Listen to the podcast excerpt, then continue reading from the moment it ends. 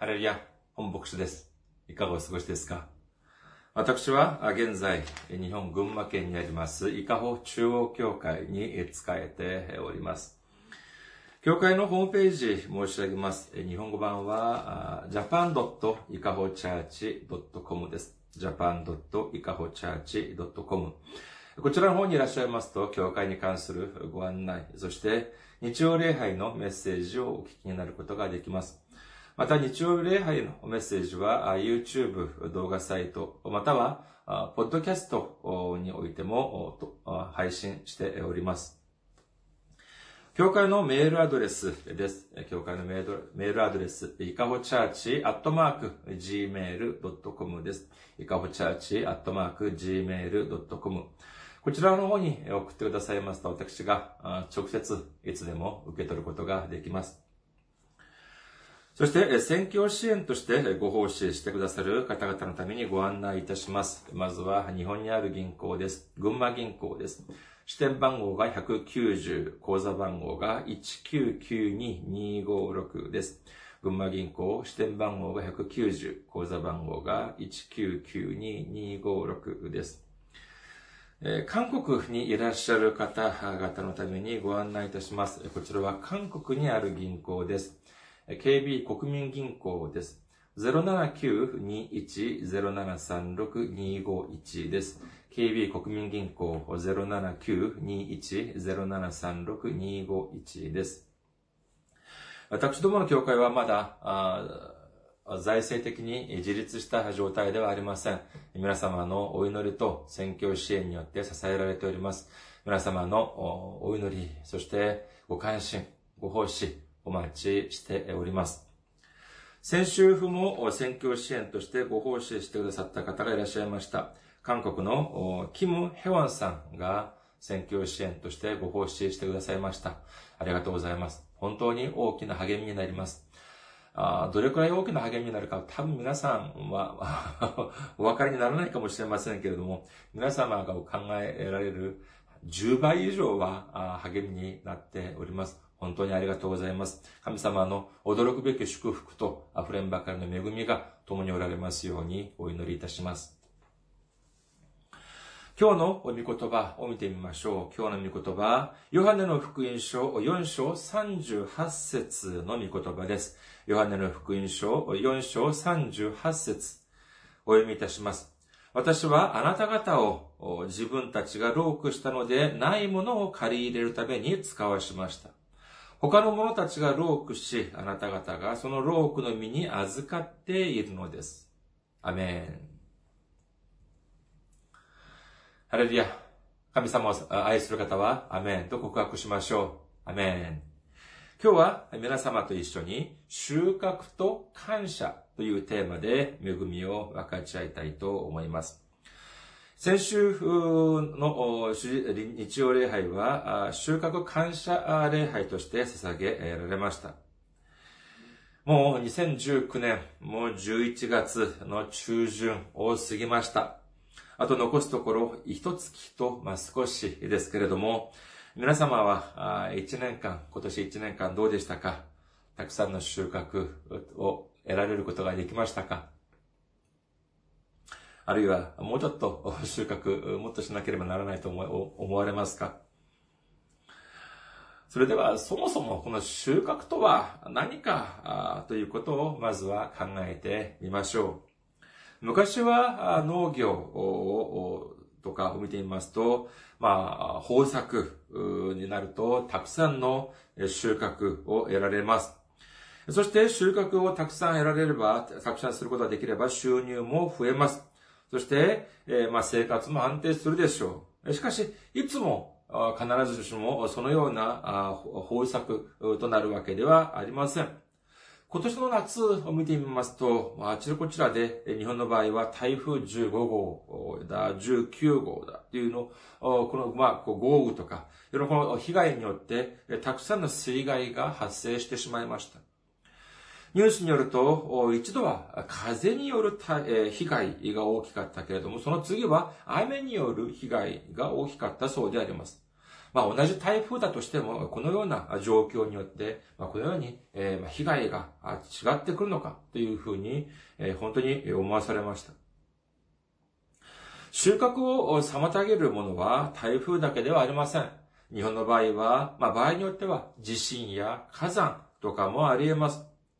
また夏はあまり暑すぎても、まあこれは問題があるというふうに言われていますけども、だからといって、あまり暑すぎない、まあ冷夏、涼しい夏というのも、これも農作物にとっては良くないそうであります。じゃあ、畜産はどうかというと、まあ、韓国もそうでありましたけれども、日本も、まあ、いわゆるトンコレラという被害によって、畜産業界もかなり大きな被害があったあ年でありました。水産の方もやはりしかりでしょう。今もう本当に地球温暖化というふうに言われているからでしょうか。あちこちで海の中でもその生態系の変化が生まれているそうであります。だからでしょうかあ、先日ニュースを見ると、巨大ウナギが異常繁殖をして、その地域の水産業に多大なる被害を与えたという報道も聞きました。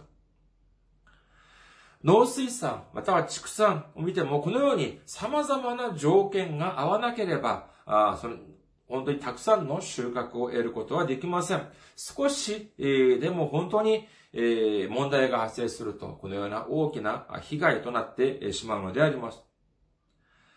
まあ、私私が、まあ、一口にまあ収穫と言っても、農水産、または畜産だけが収穫ではないでしょう。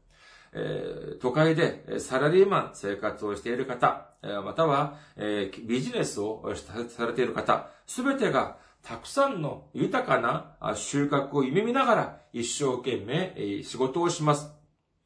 しかし、これもやはり同じです。自分の思い通りに仕事が進めば収入も増えます。しかし、そうでない場合もいくらでもあるからなのであります。じゃあ、それではここで一つ考えてみましょう。先日は収穫感謝祭でありましたけれども、今年一年、何を収穫されましたか？そして、どれくらい収穫されましたか？これをまず一つ考えてみましょう。しかし、ここで一つ、罠に陥りやすい部分があります。それは何かというと、さあ、今日の問題です。今から私が申し上げる言葉の中におかしい点があります。どこがおかしいのか、心の中で考えてみてください。さあ、よろしいですか？申し上げます。収穫感謝祭が感謝な理由。それは、これくらい努力して、これくらい収穫できたから感謝である。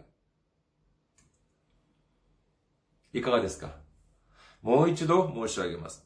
収穫感謝祭が感謝な理由。これ、それは、これくらい努力して、これくらい収穫できたから感謝である。まあ、一見、えー、どこもおかしくないように感じられます。人間、努力せずに収穫ができますか？いいえ、ダメです。収穫は、努力はしなければなりません。これは誰も同じでしょう。そして、そうやって努力した結果、収穫をすることができたから、感謝を捧げることができる。という論理は、すごく当然のように感じられます。しかし、それは本当でしょうか？ここで、ここには、二つ妙な点が隠れています。まず第一。自分が努力して、その結果収穫ができたのであれば、感謝の対象が不明瞭であるという点であり、二番目は、自分が自ら努力したにもかかわらず、収穫がなかったのであれば、感謝するという意味がなくなってしまうという点であります。まず、一番目を見てみましょう。自分が今年一年一生懸命努力して、その結果収穫をしたのであれば、だったら誰に感謝を捧げられるというのでありましょうか自分が自分自身に感謝をする。自分の力で何かを成し遂げたのに、じゃあそのか、それは、だそ自分の力で何かを成し遂げたとすれば、それは感謝ではなく、誇らしいと思うのが普通でしょう。感謝というのは一般的に他の人に捧げるものであり、自分自身に捧げるものではありません。だからこそ自分の力や自分の努力で収穫をしたと信じる人にとっては感謝がありえないのであります。だから、ですから自分で自分の努力によって収穫できたから感謝を捧げることができる。というのは、こういう点でおかしい点だと、おかしいと言えま、言えるはずです。そして2番目を見てみましょう。自分が一生懸命努力したにもかかわらず、収穫できなかったというのであれば、感謝を捧げる対象がなくなってしまいます。もしそれが本当であれば、収穫感謝礼拝というのは、その年に収穫できた人だけが集まって捧げることができる礼拝でなければなりません。もしも、私が先ほど申し上げたように、これほど努力して、これこれほど収穫できたから感謝を捧げる。ということが本当であれば、本当なのであれば、何も収穫できなかった人は、誰に、どのような感謝を捧げることができるでしょうか。私たちは、今日のイエス様の御言葉に耳を傾ける必要があります。ヨハネの福音書4章38節。私はあなた方を自分たちがロークしたのではないものを借り入れるために使わしました。他の者たちがロークし、あなた方がそのロークの身に預かっているのです。この御言葉、恵みになりますか？皆さん、例えば、え会社の中でですね、ある大きな成果を上げることができたとしましょう。そして誇らしげに会社に戻って、社長に、ああ、社長、私がこれこれこういうふうにして、このような大きな成果を上げることができました。というふうに報告をしたときに、社長がおっしゃるには、いや、それはあなたが努力したから得られたのではない。他の人たちが今まで一生懸命努力したから、あなたがそのような成果を得ることがで、上げることができたんだよ。もしこのように、社長が皆様に言ったのであれば、皆様どういう心境でしょうかまあ、興ざめするでしょう。社長がもっと、もう少し自分を褒めてくれると思ったのに、自分が努力したのではなく、他の人が努力したから、自分が成果を上げることができた、できた、というふうに言っているのであります。しかし、ここにまさに、この収穫と感謝の重要な秘密が隠れているということを私たちは知らなければなりません。サラリーマンの中で自分の給料に満足している方、どれくらいいらっしゃるでしょうか？おそらく100%満足しているっていう方はそれほどいらっしゃらないんじゃないかというふうに思われます。その理由は何かというと、自分はこれくらい一生懸命努力しているにもかかわらず、自分が働いたほどの給料をもらうことができないというふうに考えるからでしょう。しかし私たちはこれを知らなければなりません。何かというと、会社で一人を雇うという風になれば、その人にかかる費用というのは、その人の給料分だけでしょうかいや、違います。例えば、給料が30万円の社員だったとしましょう。その人を雇うというふうになれば、会社からその人にかかる費用というのは、だいたい給料の3倍ぐらいを考えなければならないというふうに言われています。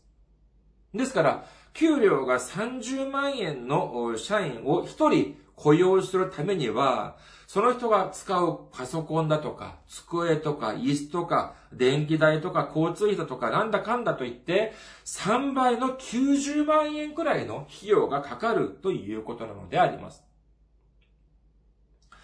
ならば、会社側から見ると、その社員の給料が30万円だとするならば、少なくとも、一月に90万円以上の仕事をしてくれなければならないということなのであります。その社員が90万円の仕事をして初めて、えー、トントンなのであります。なのに、えー、じゃあ、トントンだけでは会社が成り立ちません。ですから、少なくとも最低限90万円以上、その社員が仕事をしてくれなければ、会社が運営されな、会社が、あまあ、経営ができないということなのであります。しかし一般的に給料をもらう側からしてみれば、自分が受け取る給料の3倍以上の利益を会社に、じゃあ、回しているのかっていうふうに考えると、そういうことを考えません。そういうことを考えずに一般的に普通は自分がもらっている給料分だけ働けばいいというふうに考える場合が多いのではないでしょうか。だからこそ、いつも感謝ではなく不平不満があるわけなのであります。これは会社側からしてもやはり同じでしょう。社員たちが十分な成果を上げているにもかかわらず、社員たちに感謝という心を持たずに、そして、も、もちろん、その、それを、それに見合う待遇もせずに、えいつも社員たちに満足せずに、自分の欲ばかり、欲張り、欲ばかりを強調していたのならば、これやはり、え経営者、会社の経営者にとっても感謝ではなく不平不満が募るばかりだということができます。ローマ人の手紙4章2節から8節には次のように書かれております。もしアブラハムが行いによって義と認められたのであれば、彼は誇ることができます。しかし、神の見前ではそうではありません。聖書は何と言っていますか？アブラハムは神を信じた。それでそれが神の義と認められたとあります。働く者にとっては報酬は恵みによるものではなく、当然支払われるべきものとみなされます。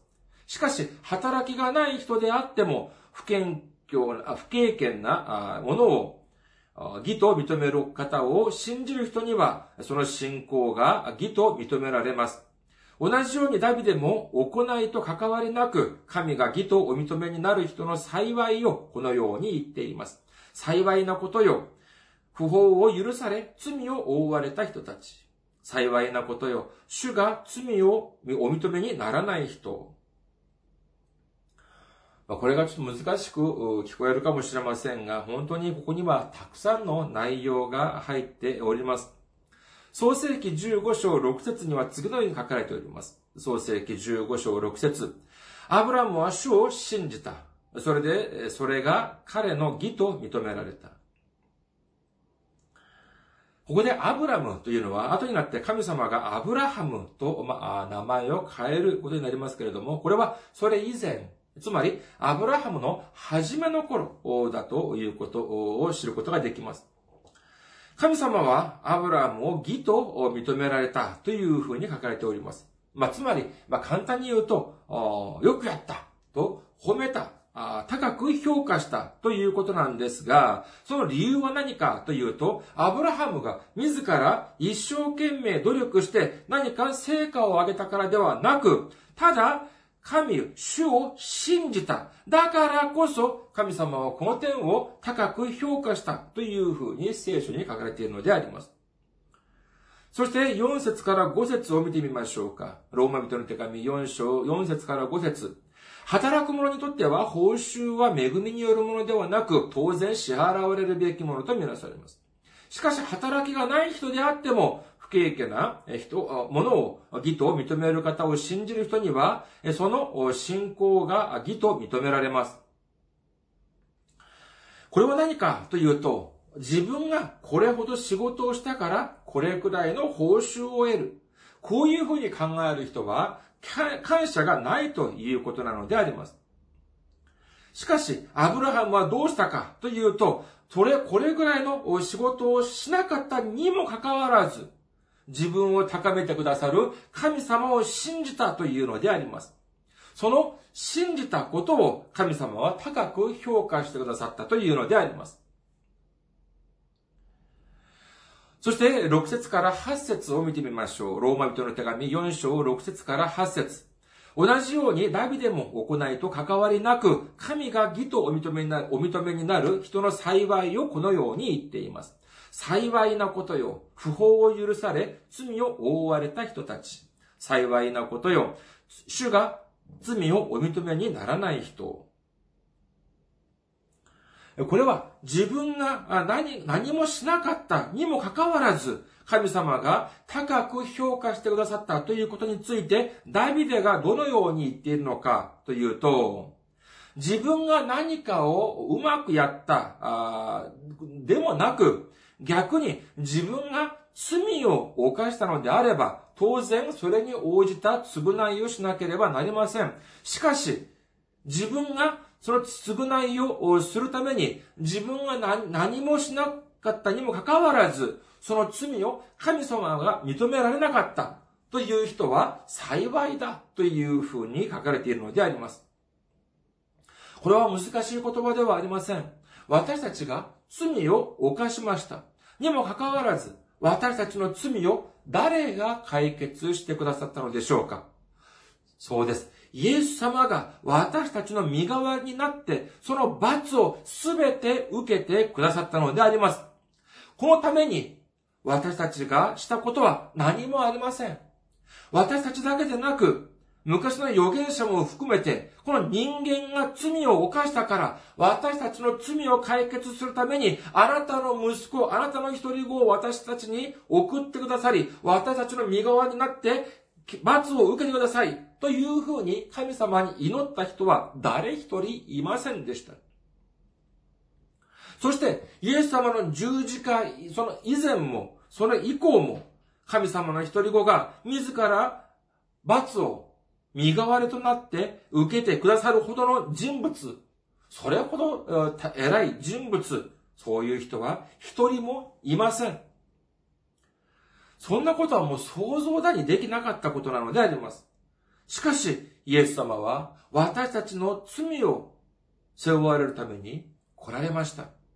そして、私たちの身代わりとなって、無知に打たれ打たれてくださり、そして、私たちの身代わりとなって、十字架にかけられ、血を流してくださることによって、私たちのすべての罪を解決してくださったということを信じる皆様であらんことをお祈りいたします。こういうふうに見てみると、感謝以前に、ちょっとずうずうしいとか、厚かましいとかっていうふうに思われませんか？私がしたことは何もないにもかかわらず、イエス様が、まあ、言葉は変かもしれませんが、イエス様が勝手に来られて、そして十字架にかけられ、壮絶な刑罰を受けられ、そうされることによって私たちのすべ、すべての罪が解決されたというのであります。しかし聖書はこれをずうずしいとか厚かましいとかというふうには言っておりません。ローマ人の手紙4章7節から8節幸いなことよ。不法を許され罪を覆われた人たち。幸いなことよ。主が罪をお認めにならない人。そうです。ずうずしいとか厚かましいのではなく、幸いなことだ、幸いな人だというふうに聖書に書かれているのであります。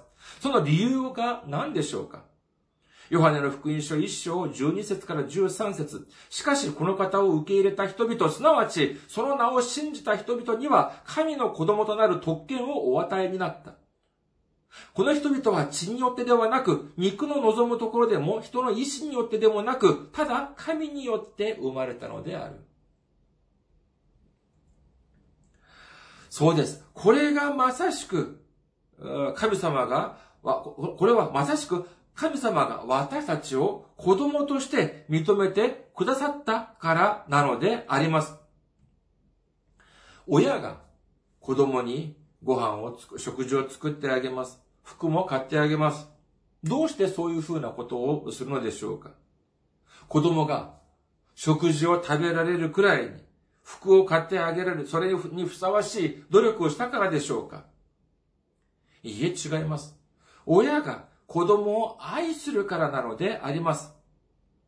では、このすべての愛を受けるために子供がしなければならないことは何でしょうかそうです。親を親として認めること、これが全部なのであります。考えてみてください。まだ、4、5歳にも満たない子供がですね、ある日、えー、親のお父さんお母さんの前に来て、深刻な真面目そうな表情で来ました。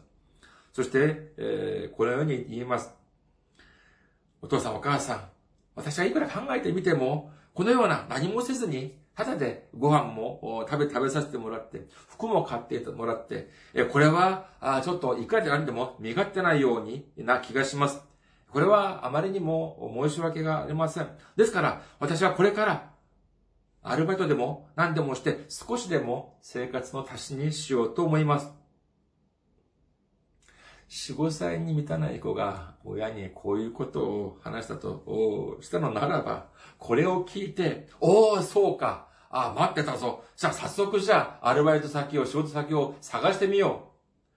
こういうふうに言う親がどこにいるでしょうかいいよ、何言ってるんだよ。そんなことはいいよ。私はあなたにそんなことを望んだ、望んだのではない。ただ、私があげる食事をちゃんと食べて、買ってあげる服をちゃんと着て、そしてお父さんお母さんの言うことをちゃんと聞きなさい。それでも十分なんだ。こういうふうに言わないでしょうか。神様も同じなんです。私たちがいくら努力して、いくら清いふりをし、いくら偉そうにしたって、しかと、そんなのは何の役にも立ちません。私たちの努力によって、努力では私たちの罪の千分の一、一万分の一も解決することはできないのであります。じゃあどういうふうにしなければならないのでしょうか？そうです。私たちはイエス様を頼らなければなりません。イエス様の十字架を頼らなければなりません。それ以外に道はないのであります。他の方法はないということを信じる皆様であらんことをお祈りいたします。これがずうずしいですか？厚かましいですか？いいえ、これこそが、これこそが幸いなことだというふうに聖書はおっしゃっているのであります。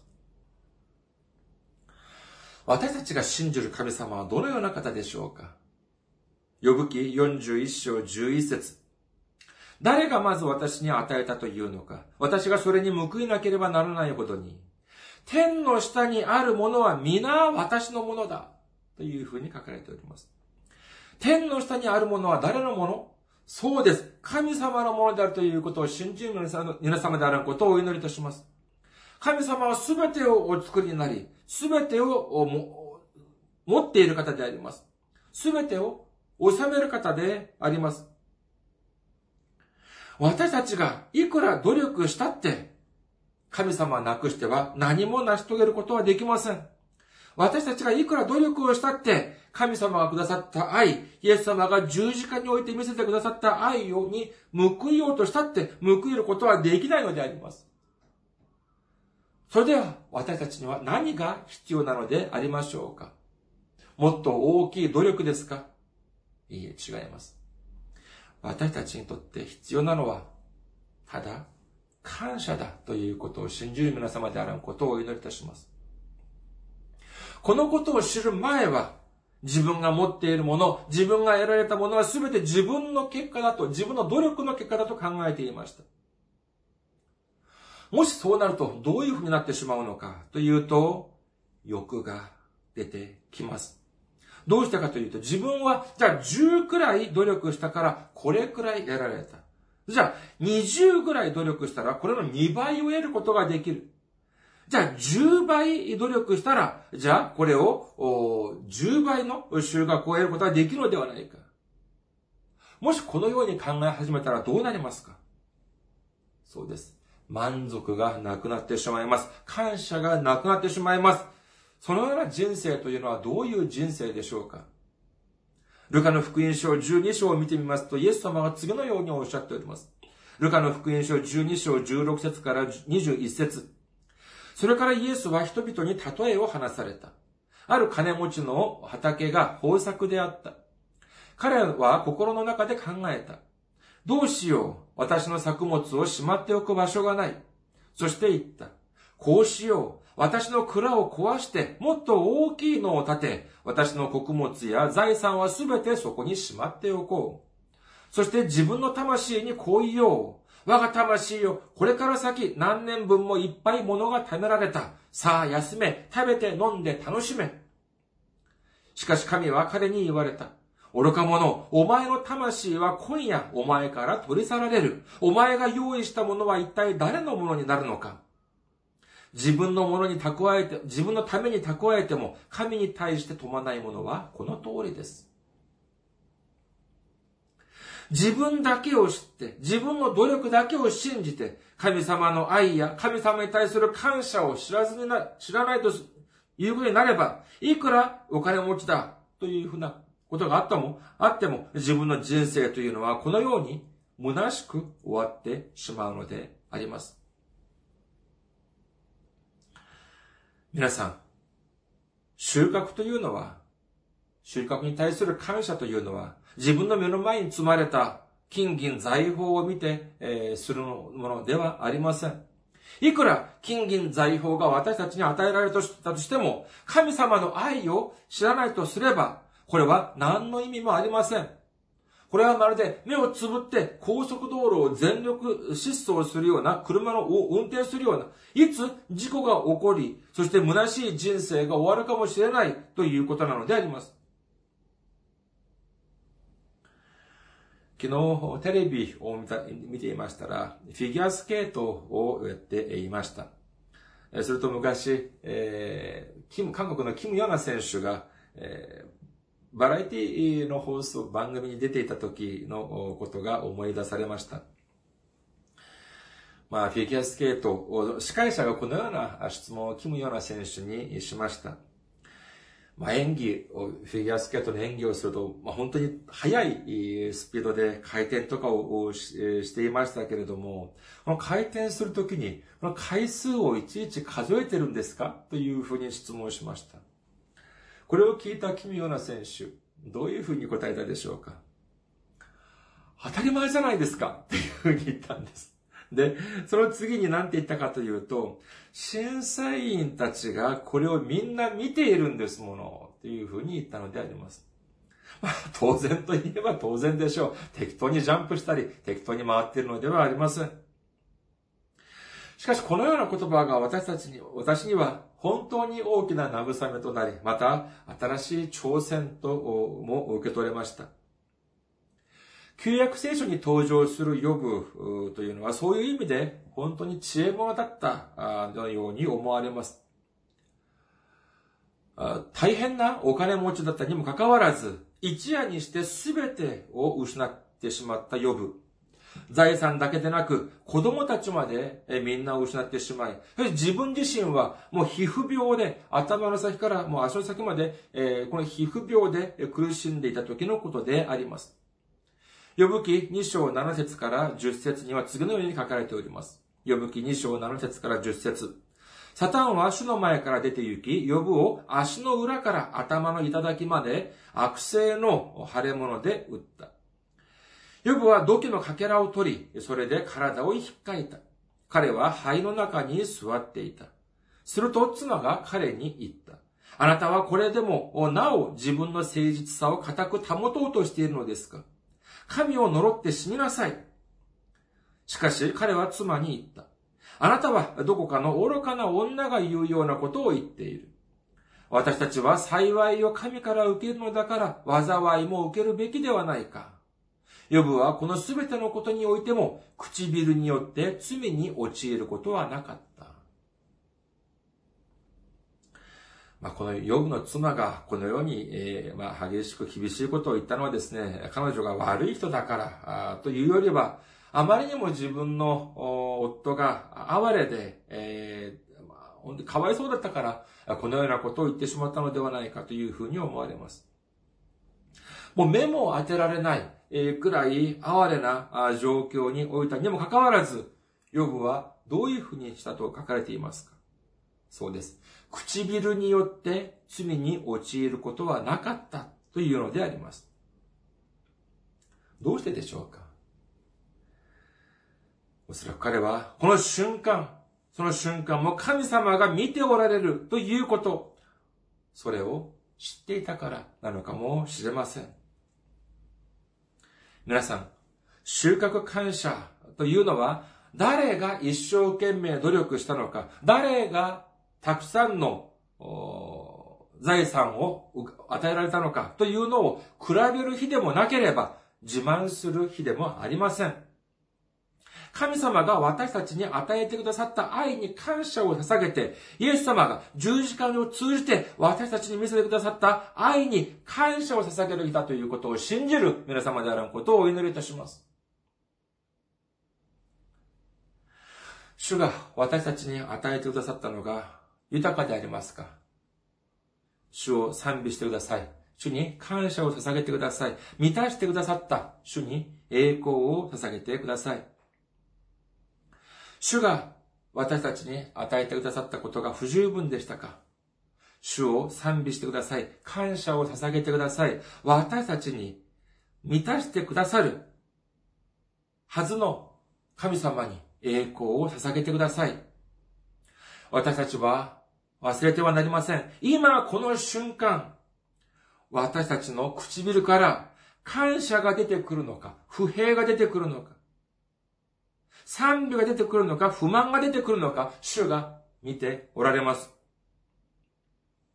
天の下のすべてのものが神様のものなのに、神様が望まれるのであれば、満たしてくださらないはずがないのであります。私たち、皆さんは、私たちの努力ではなく、愛と恵みと祝福によって満たしてくださる主に、感謝と賛美を捧げる皆様であらんことをお祈りいたします。ありがとうございます。また来週お会いしましょう。